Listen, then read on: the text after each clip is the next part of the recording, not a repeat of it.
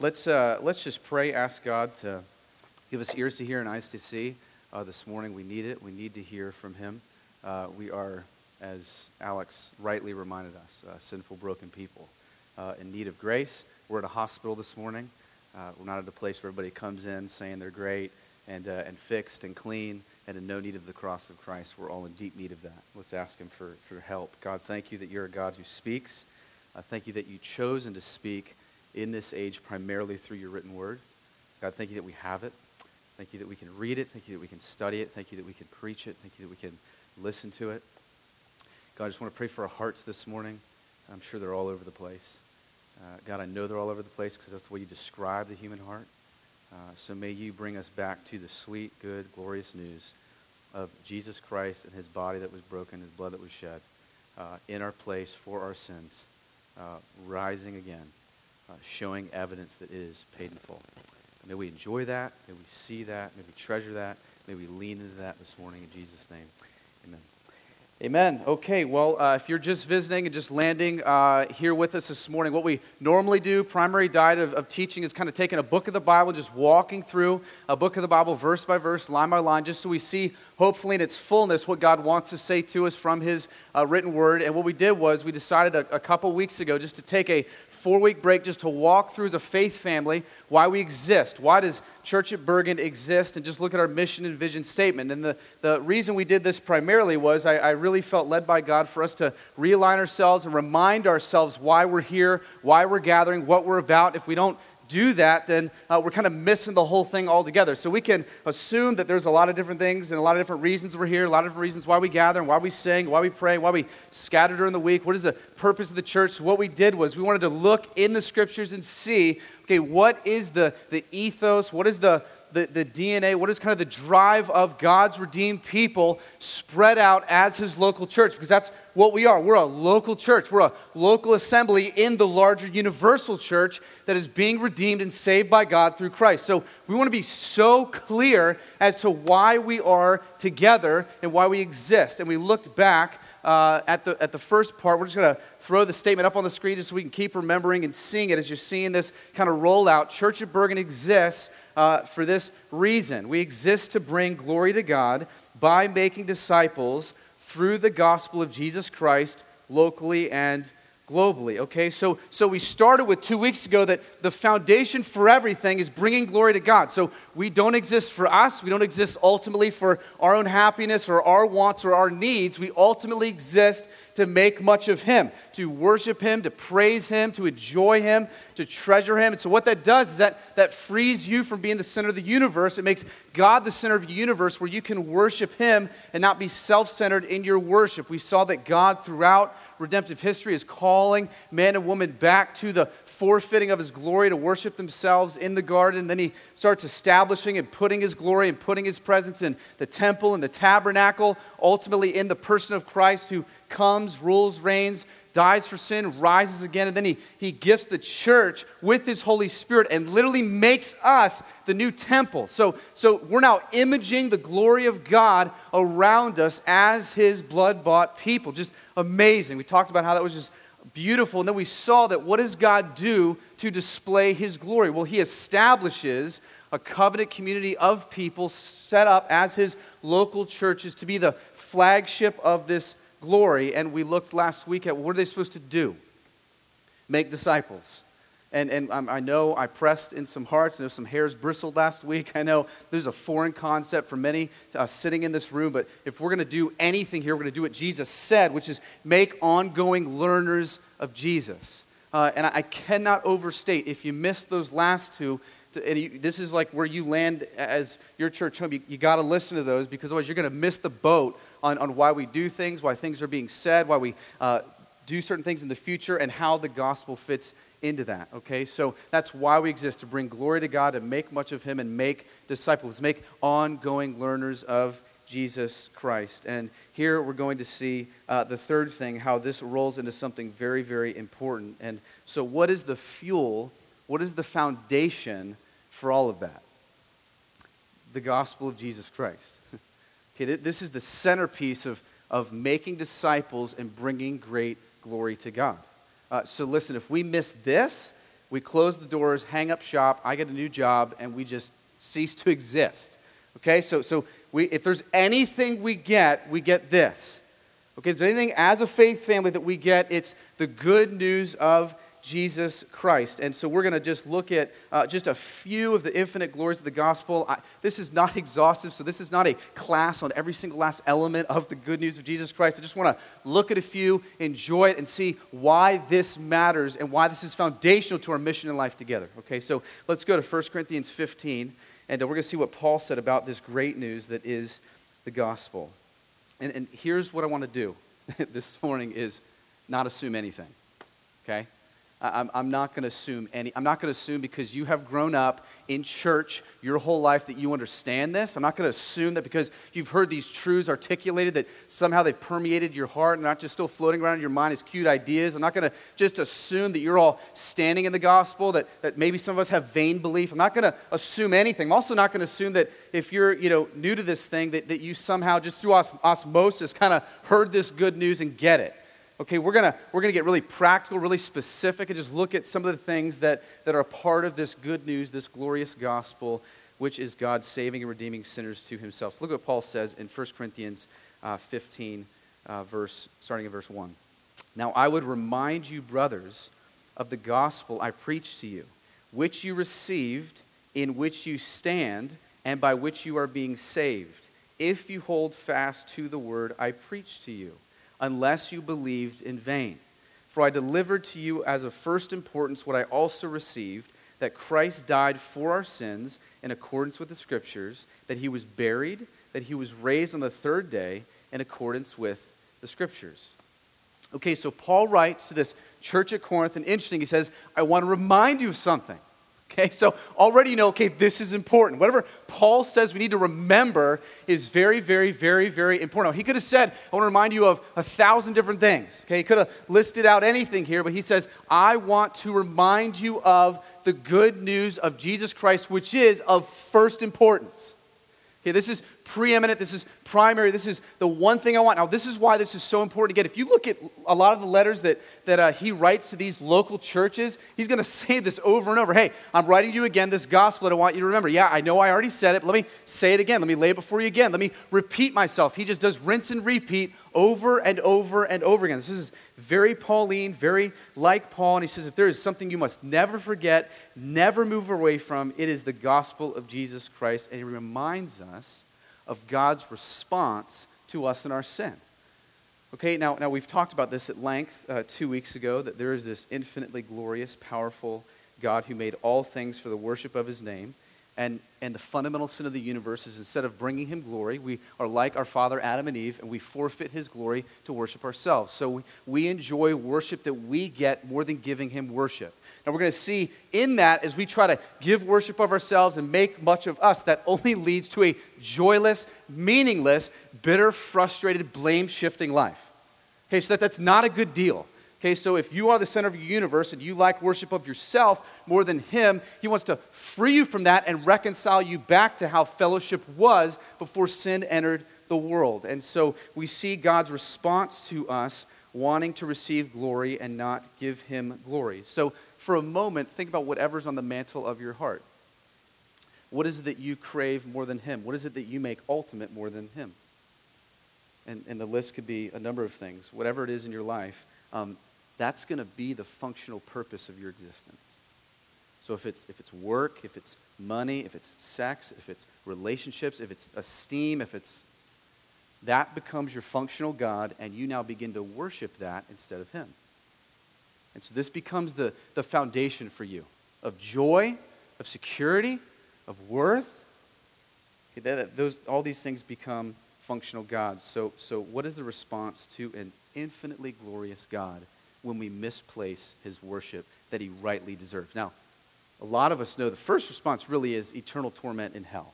Now, I know that's not popular. I know that none of us, some of us may not even want to believe that, but, but the reality is we believe God's that serious, God is that holy, God is that big. So, so that, that's the first response, but Paul lays out the second response of the infinitely glorious, holy, perfect God of the universe. And he says Jesus comes and dies for that. And he's buried for that, and he rises for that good news. So this is great. the good news is not that now you can be more faithful at attending church.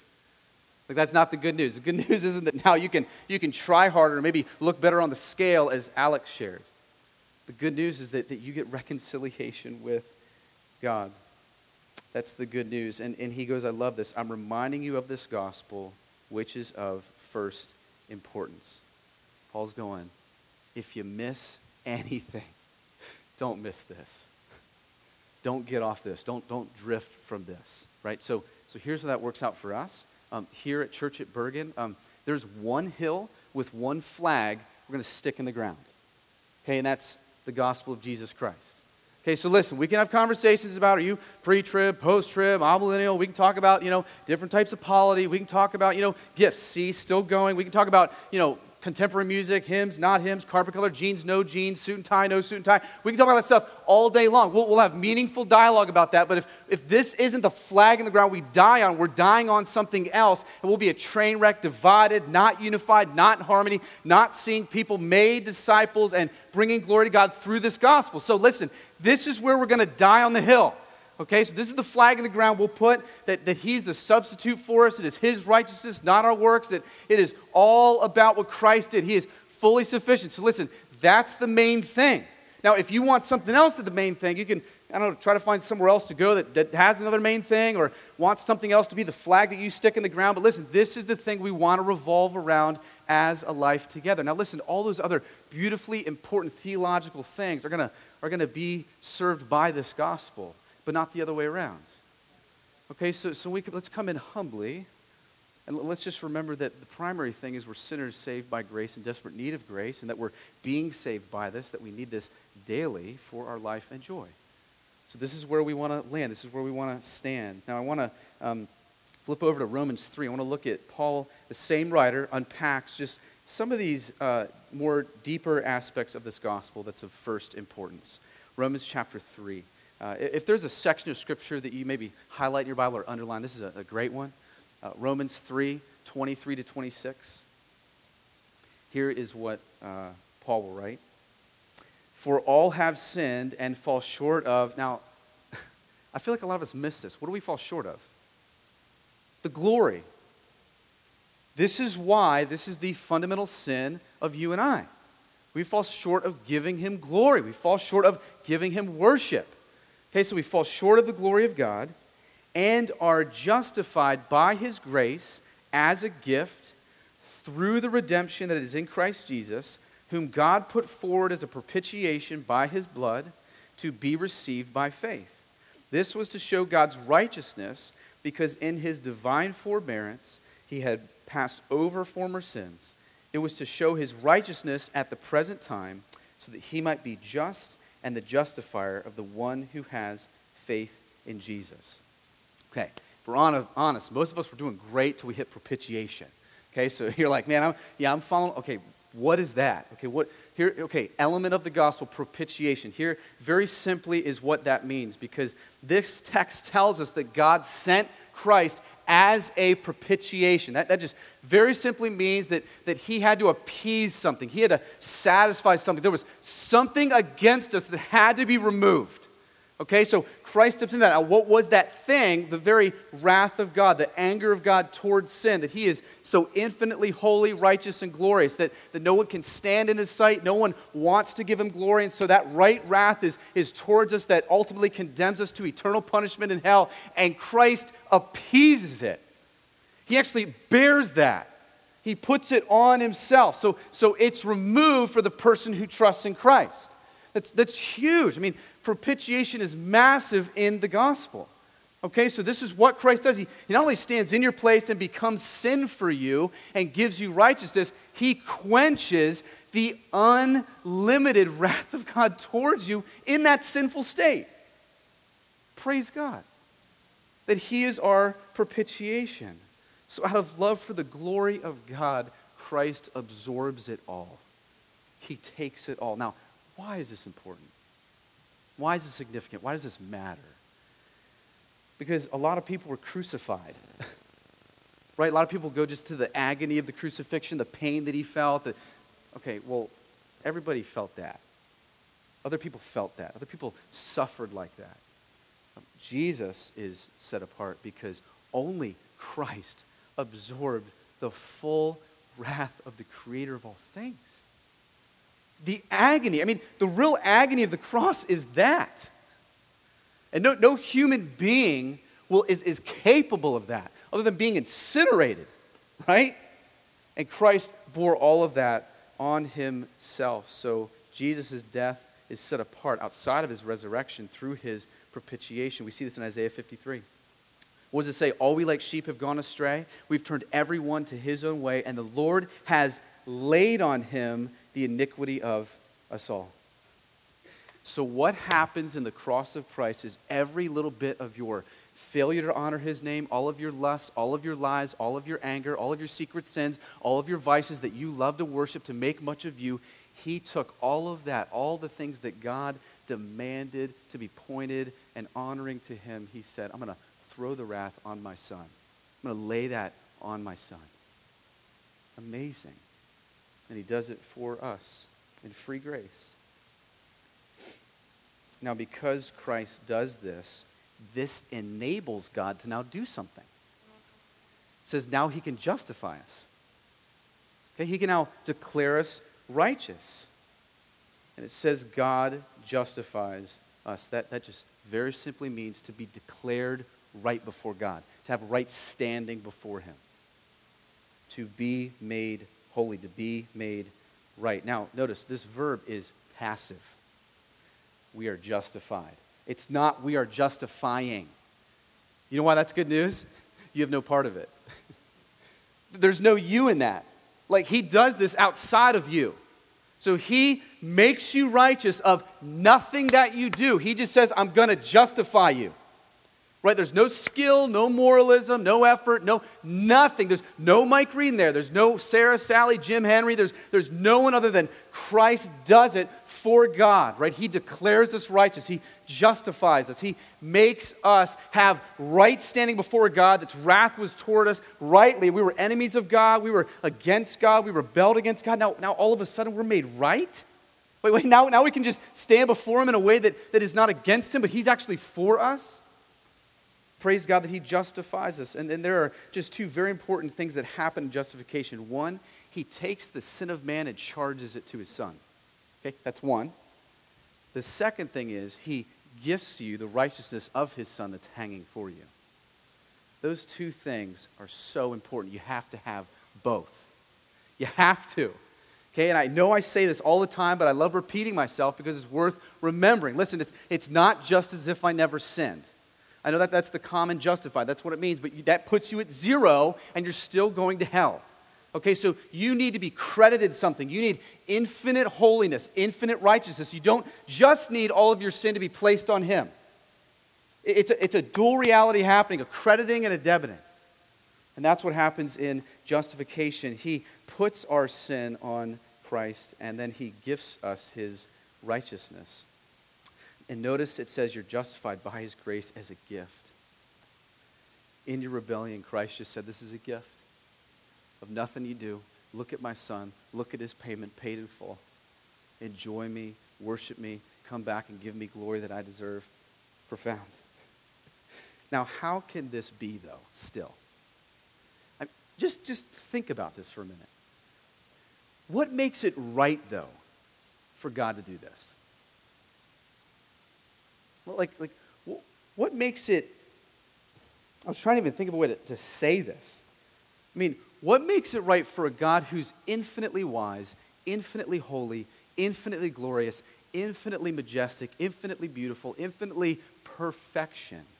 What makes it right for him to declare a sinner who's rebelled against his name, belittled his name, failed to give glory to his name? What, what, what makes it right for him to declare them righteous.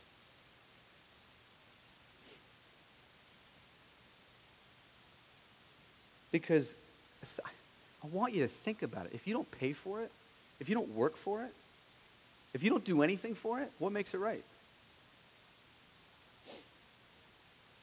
That leads us to this next thing, verse 24 in this text. He, he redeems us. That's what he does. Redemption, it says, justified by his grace as a gift through the redemption that is in Christ Jesus. What is redemption? Just to, to purchase back, right? To deliver at a cost, right? You, get, you have something you redeem at a store, you get something back, right? Now, now what redeemed us?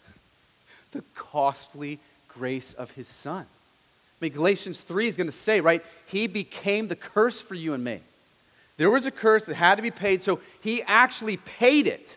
Okay, so, so he was the actual cost that delivers you, that makes it right now, makes it okay now for him to say, okay, now you're declared right before me because there was a payment, not just the wrath that was towards you in your sin, but there had to be a payment, an infinite payment. It's my son who's infinitely wise, who is the very radiance of my glory. Hebrews 1. He's in your place, hanging for you, so that now it's right and okay that I declare you and make you righteous.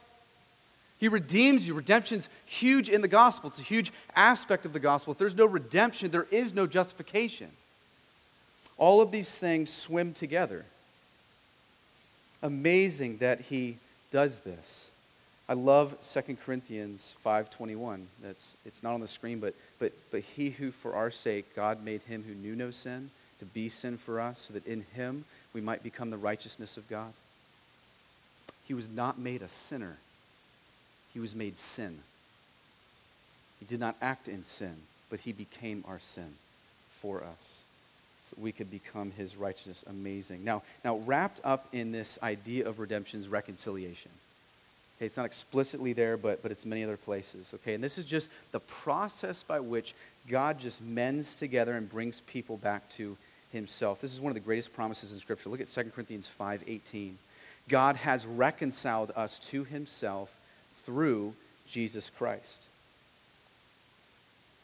So, because of the propitiation of God in Christ, absorbing the wrath of God towards us in our sin, He declares us righteous by the redemption, by the cost, by the payment of Jesus, which then lets Him reconcile sinful man back to an infinitely holy, righteous God. He mends the gap. Okay, he brings you back together.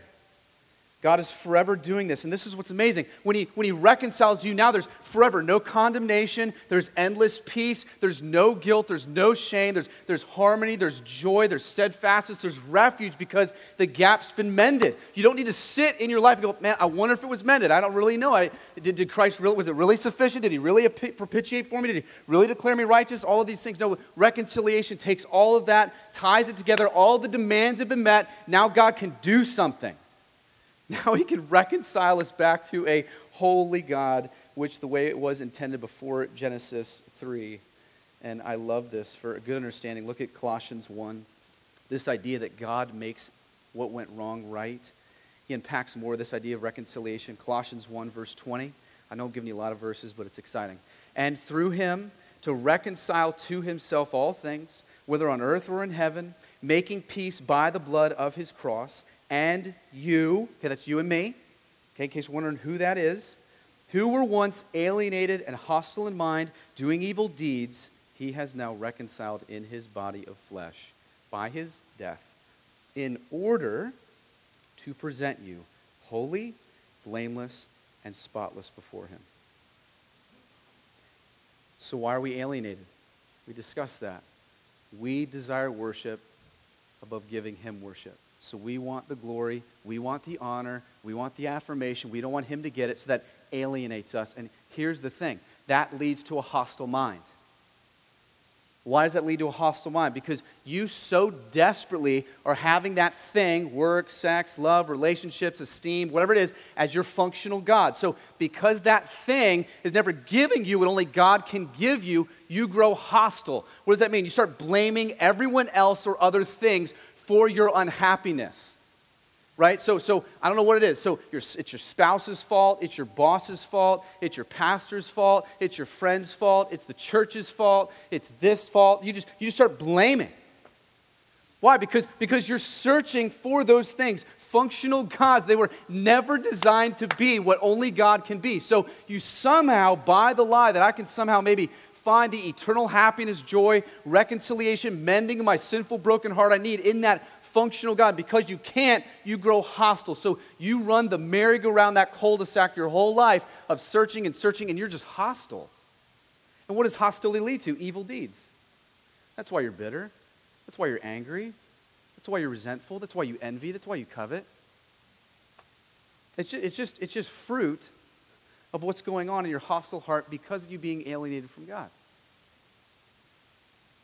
And until we understand this, there will not be reconciliation. There will not be an understanding of why Christ came and died. But look at what Christ does. Look at what he does to all of us who in this room are alienated from God, hostile in mind, doing evil deeds. Look at what he does in Colossians 1. You who were alienated and hostile in mind, doing evil deeds, he has now reconciled in his body of flesh by his death in order to present you how?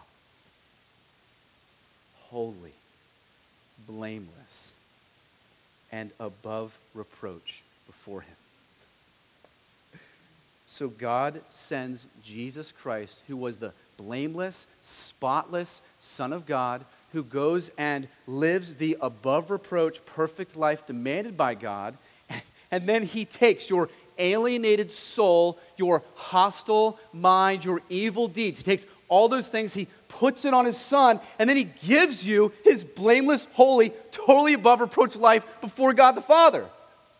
So you get, you get his whole life. And he takes your whole life. That, that's incredible that now this reconciliation is happening.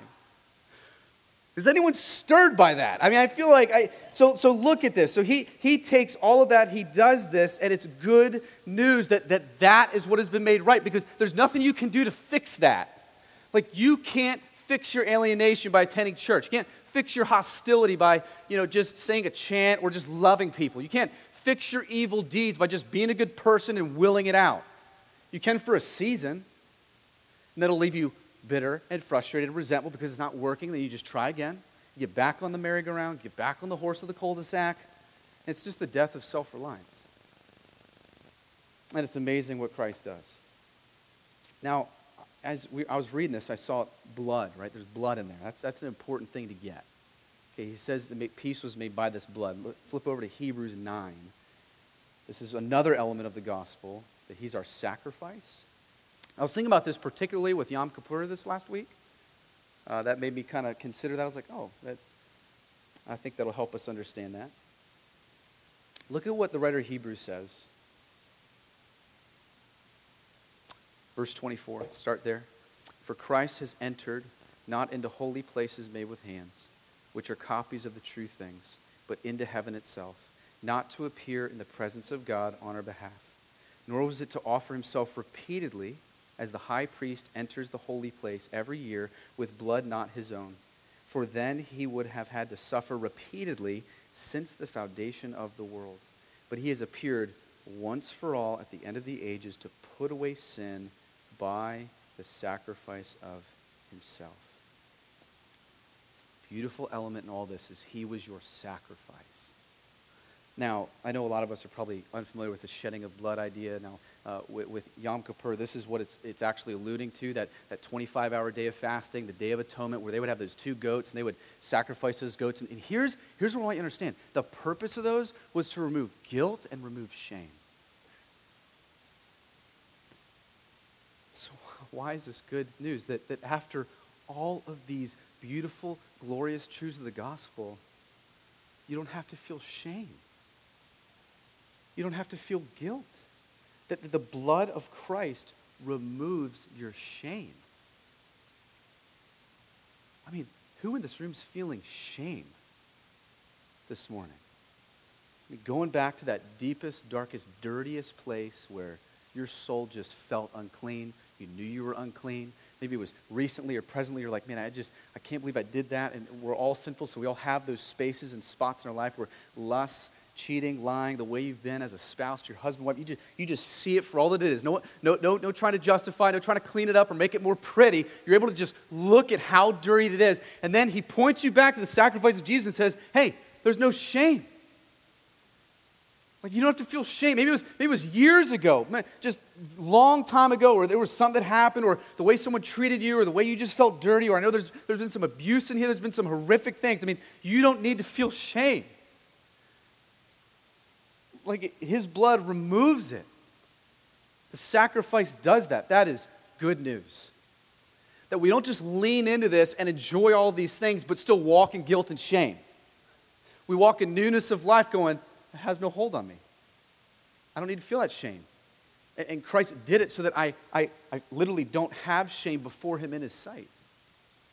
Amazing, amazing truth. His blood takes away our shame. I, I know there are so many just living in unconquerable guilt. And you need to know that an element to the truth of the glorious news in the gospel is He takes away your shame. And He takes away your guilt and he removes it. That's part of his sacrifice. All right, let's go back to 1 Corinthians 15 now for the, the, linchpin of all this, and then we'll end with a question. Here's what Paul says back in 1 Corinthians 15, the text we were in and we started. For I delivered to you as of first importance what I also received that Christ died for our sins in accordance with the Scriptures, that he was buried, and that he was raised on the third day in accordance with the Scriptures. Okay, look at what Paul does. He takes the death of Christ and he connects it with the resurrection of Christ. You, you have to have both of those, okay? A lot of times we'll preach this good news and we'll only talk about his death and never talk about his resurrection, but everywhere in the New Testament, those are together. Every time that's preached, both of those are together because that is the good news. So the resurrection is vitally important. It's not just that Christ died, it's that he rose. Okay, look at what Romans 4 says about this. He expounds on this idea. Resurrection's key, right? Right down here. Verse 23 But the words it was counted to him were not written for his sake alone, but for ours also. It will be counted to us who believe in him who raised from the dead Jesus our Lord, who was delivered up for our trespasses and raised, such a weird thought, for our justification. He was raised for your justification. So, so why is this aspect huge? You find rock solid assurance that the full wrath of God was absorbed and appeased in Christ, that you are rightly declared holy before God in His sight, that you are, that the shame and guilt is removed from you by His sacrifice, that He has redeemed you at that perfect, infinite cost and has reconciled you back to God because of the evidence that He was raised.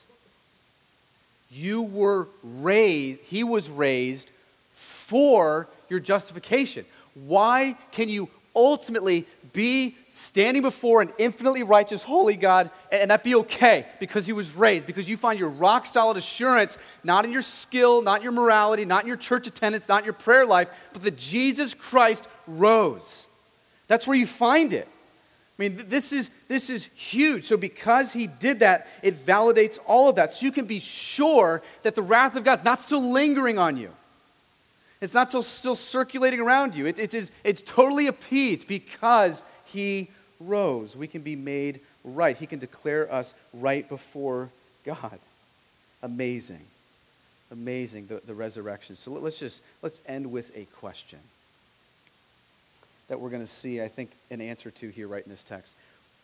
Why is this gospel, which I have in no way exhaustively talked about, why is this good news of Jesus Christ taking alienated hearts, hostile minds, doing evil deeds, reconcile them back, and, and giving us his above reproach holy life? Why is this the foundation of our life and mission together?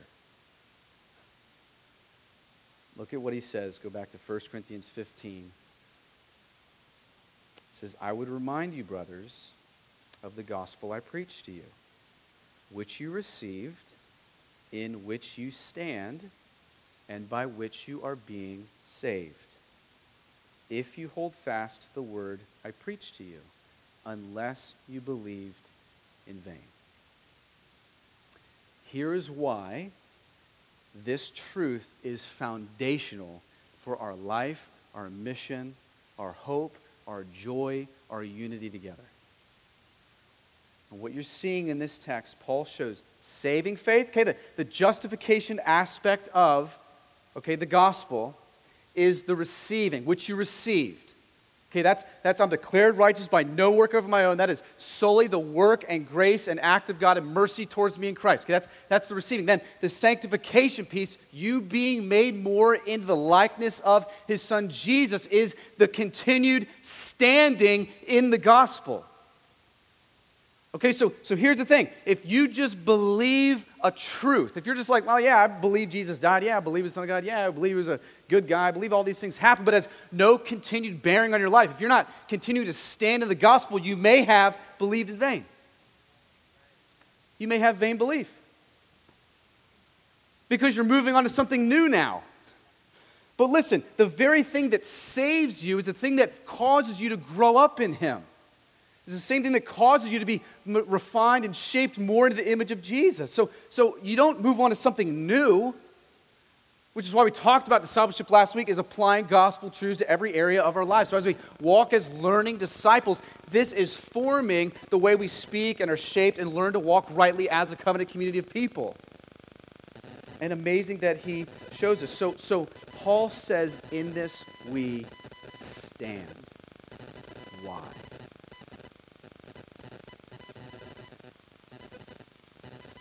Because the constant, unending bent of you and me is to stand in everything but this. You want to stand in your skill you want to stand in your effort. You want to stand in your morality. You want to stand in your prayer life. You want to stand in your Bible reading. You want to stand in the way you treat other people. You want to stand in all of your good, holy, righteous works that you think are achieving for you something. You want to stand in all of these things. And, guess what? None of those things will hold up on the day of judgment. None of them. And you know on the day of judgment what you're going to want? You're not going to want a longer list you're not going to want people to say, oh, oh, but I also gave a lot. I also was generous this way. No, you're going to want a champion. You're going to want someone to stand in front of you and go, hey, paid in full. I did it. I was the champion. I was the sacrifice. I was the hero. I was the one who lived your life for you, took your uh, alienated heart, your hostile mind, your evil deeds. I did it for you. So now your holy, blameless, above reproach life is, is seen in Christ. Colossians 3, we're hidden in Christ with God. So now you can be presented to Him blameless. Amazing. So now, out of joy, you long to stand in the gospel and mature and grow as a disciple and learner of Jesus, but not the other way around. So now we're going from the root up and not branches down. And so here he shows us that we stand in the gospel. Now, let me just help us as we close understand the difference between vain belief and standing in the gospel. Because I think some of these things might be very prevalent for us. Now, remember, he's talking to the church at Corinth.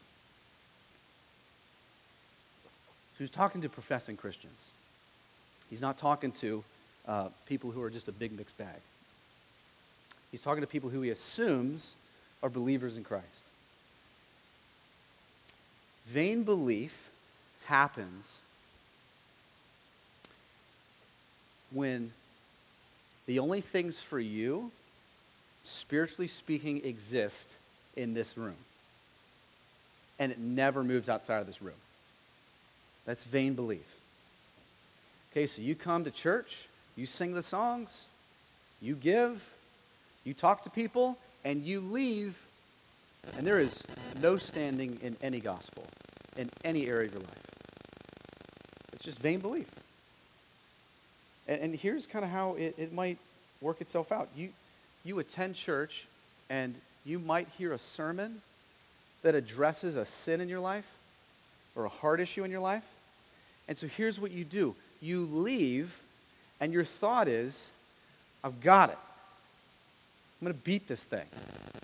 Right? So, so you spend a week, two weeks, maybe a month going, I'm going to kill this thing. Okay, and the whole time, though, your mantra is, I'm buying the lie that I'm the one who's going to fix this. So you're just trying to fix it and conquer it and overcome it. And here's what happens eventually, you just get exhausted. And then you either blame God and run from Him, or you blame others and run from them. Okay? And then maybe you go to another church. Maybe they'll do it. So you go and you hear another sermon. Or maybe it's the same church. You decide to go back later and then you hear another sermon. It talks about an area of sin and it applies the mercy and grace of God. But all you hear is the sin and you leave again going, man, I'm going to fix it. And you start exhausting yourself again. That's vain belief and nothing is ever changing, nothing is ever fixed. You're not looking at Jesus, you're not enjoying his gospel. There's no sight of him, there's no pursuit of him, there's no leaning into him. It's just you and your sin. And you want to be the functional God because your bent is, I want to fix this, I want to be worshiped, I want to be honored, I want to be the one who gets the prize for being the champion at the end of it all because I beat my sin. That's vain belief. Standing in the gospel involves active, minute by minute reliance on Christ for everything. Okay? That's standing in the gospel. That's you going, I am leaning into the truths of Christ. I'm reminding myself of what's true, not buying the lie. I'm leaning into prayer. I'm leaning into the scriptures. I'm leaning into gospel centered community. I'm leaning into people that love Jesus. I'm leaning into the, the covenant community that God has sovereignly placed me. I'm leaning because the scriptures will say all over the place how our mind can be on the flesh or on the spirit, right? And, and, sanctification happens when it's on the spirit, when it's on the things of Christ. Colossians 3 fix your mind where Christ is seated at the right hand of God. So, so it's you saying, God, I need help. God, I need wisdom. God, I need guidance. God, I, I need you through the power of your Holy Spirit to kill this thing. Not just by setting up parameters, not by just kind of trying to avoid sin, but by leaning and pressing into the finished work of Christ so the power of his gospel breaks that thing in your life. Okay, so here, let me just end with this scenario, guys, because vain belief just makes sin managers. That's all it does. So you've got over here, okay, Christ is here, sin's over here. So this is the sin managing circle that we swim in. So, so whatever your thing is lust, evil thoughts, bitterness, anger, bad spouse, I, I don't know what it is, okay, pathological lying, you're like, okay, I'm gonna, I'm gonna fix this. So you're over here just managing your sin, trying to, and you can, you can do it for a while. You can exhaust yourself. You have a lot of energy. But Christ is over here, nowhere even in the equation. Your eyes aren't on Him. You aren't looking at Him. You're not pursuing Him. You're just trying to fix what's broken, thinking that this will fix what has never been fixed by the one thing that will fix it. So you're over here. He's not even a part of you going, yeah, but I'm, I'm believing. I'm trusting. I know that's true. But your eyes are face down just in your sin. You're just a manager. Okay, so, so, so take being a, a bad spouse. Okay, take marriage, right? Oh, I need, to, I need to fix this. I need to lead my wife or submit to my husband or be more godly or be more forgiving. So you're just over here going, I just need to do this instead of standing in the gospel, which leans into Christ and says, Look at how covenant keeping his love is. Look at how relentless his grace is to me. Look at how forgiving he is to me. Look at how patient he is for me. Look at how merciful he is to me. Look at how he had his son slaughtered for me. And oh, that's going to radically affect the way now you interact in your marriage to say, now I can be forgiving. Now I can be loving. Now I can be merciful because I've been shown the greatest degree of all of that. Right? Okay, so take money, right? It's not leaving here just going, oh, I got to be generous now. I just got to give now. Now, now I'm going to, no, Christ was infinitely wealthy you look at the costly grace of Christ and say, man, he has given me Christ, the heir of all things. So all this discontentment in my heart, all this longing for worldly possessions is quenched and satisfied in him because he preserved me and makes me secure because he is infinite riches. And he's given me his son. And I'm secure in that. And so now all of a sudden, you're not just face down to your discontentment, your idolatry of wealth and money. That's not your functional God. He is. And that changes that. If you got bitterness and resentment, unforgiveness, or envy, or right, you just face, I want to just stop doing it. I want to feel that way. Never going to happen. You got to look at what he did.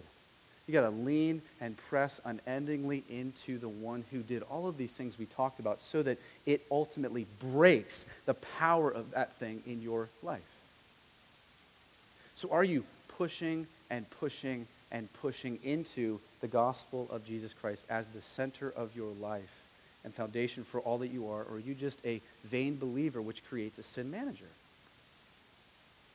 When you leave here, what is your understanding of change?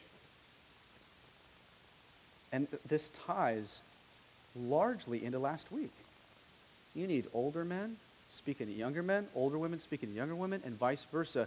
This truth of this gospel that God sovereignly designed the church interact in that way, cross generationally, mingling of generations, different people making disciples, walking with, making learners of this, growers of this. We need help. We need help. I need the older men in this church to speak this truth into my heart, which they do so lovingly and so graciously.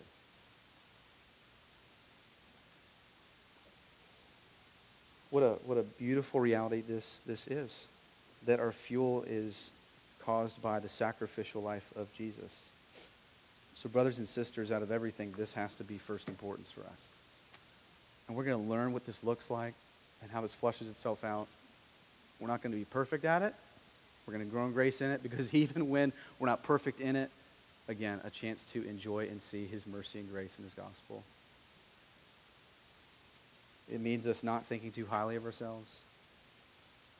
It means us finally leaning into the one who's the center of the universe, getting ourselves free from thinking we are the center of the universe. Frees us to enjoy the church, enjoy the family. And so, if we, if we get anything, let's get this. Let's talk about this. Let's remind each other about this. The good news that the wrath of God has been removed Sacrifice has been made, justification's been declared, redemption's been paid, reconciliation has occurred. For the good of our souls, glory of God, so we might make disciples. Let's ask for help. God, help us. We love you. We're grateful for who you are. We're grateful for this truth. I, I ask you to be kind to our hearts in this moment in, in continuing to believe this not with vain belief, but with a standing belief in the gospel. I pray you to expose in our hearts those areas or spaces where we're not standing in the gospel, where we're being prideful or arrogant, need to be more humble. God, will you make us a church that is marked by humility, gentleness, patience, bearing with? God, we see more of the infinite glories of this gospel? through seeing your word, through prayer, through community, through gathering together as a covenant community of people. God, I pray for those in this room this morning who have no saving faith, that have not repented of sin and turned to Christ, that have not acknowledged their belittlement of his name, that no, no acknowledging of the, the lack of honor or glory given to you. God, would you kindly show them the grace and mercy of Christ? Would you show them the weight of the wrath that stood before them and the undeniable work of Christ that stood in their place? To receive that, to take that, to absorb that, to declare them righteous, to take their sin, to redeem them at a cost, to reconcile them back and mend the gap forever. May they trust you this morning. Those in this room that feel deep, dark shame and guilt would you remind them this morning that's been removed? They don't need to sit there. They don't need to feel that. That's what the gospel does. And God, might we move on from that shame and guilt standing in the gospel. God, as we remember your broken body and shed blood, may we enjoy remembering you and celebrating you, giving you all glory for it in Jesus' name. Amen.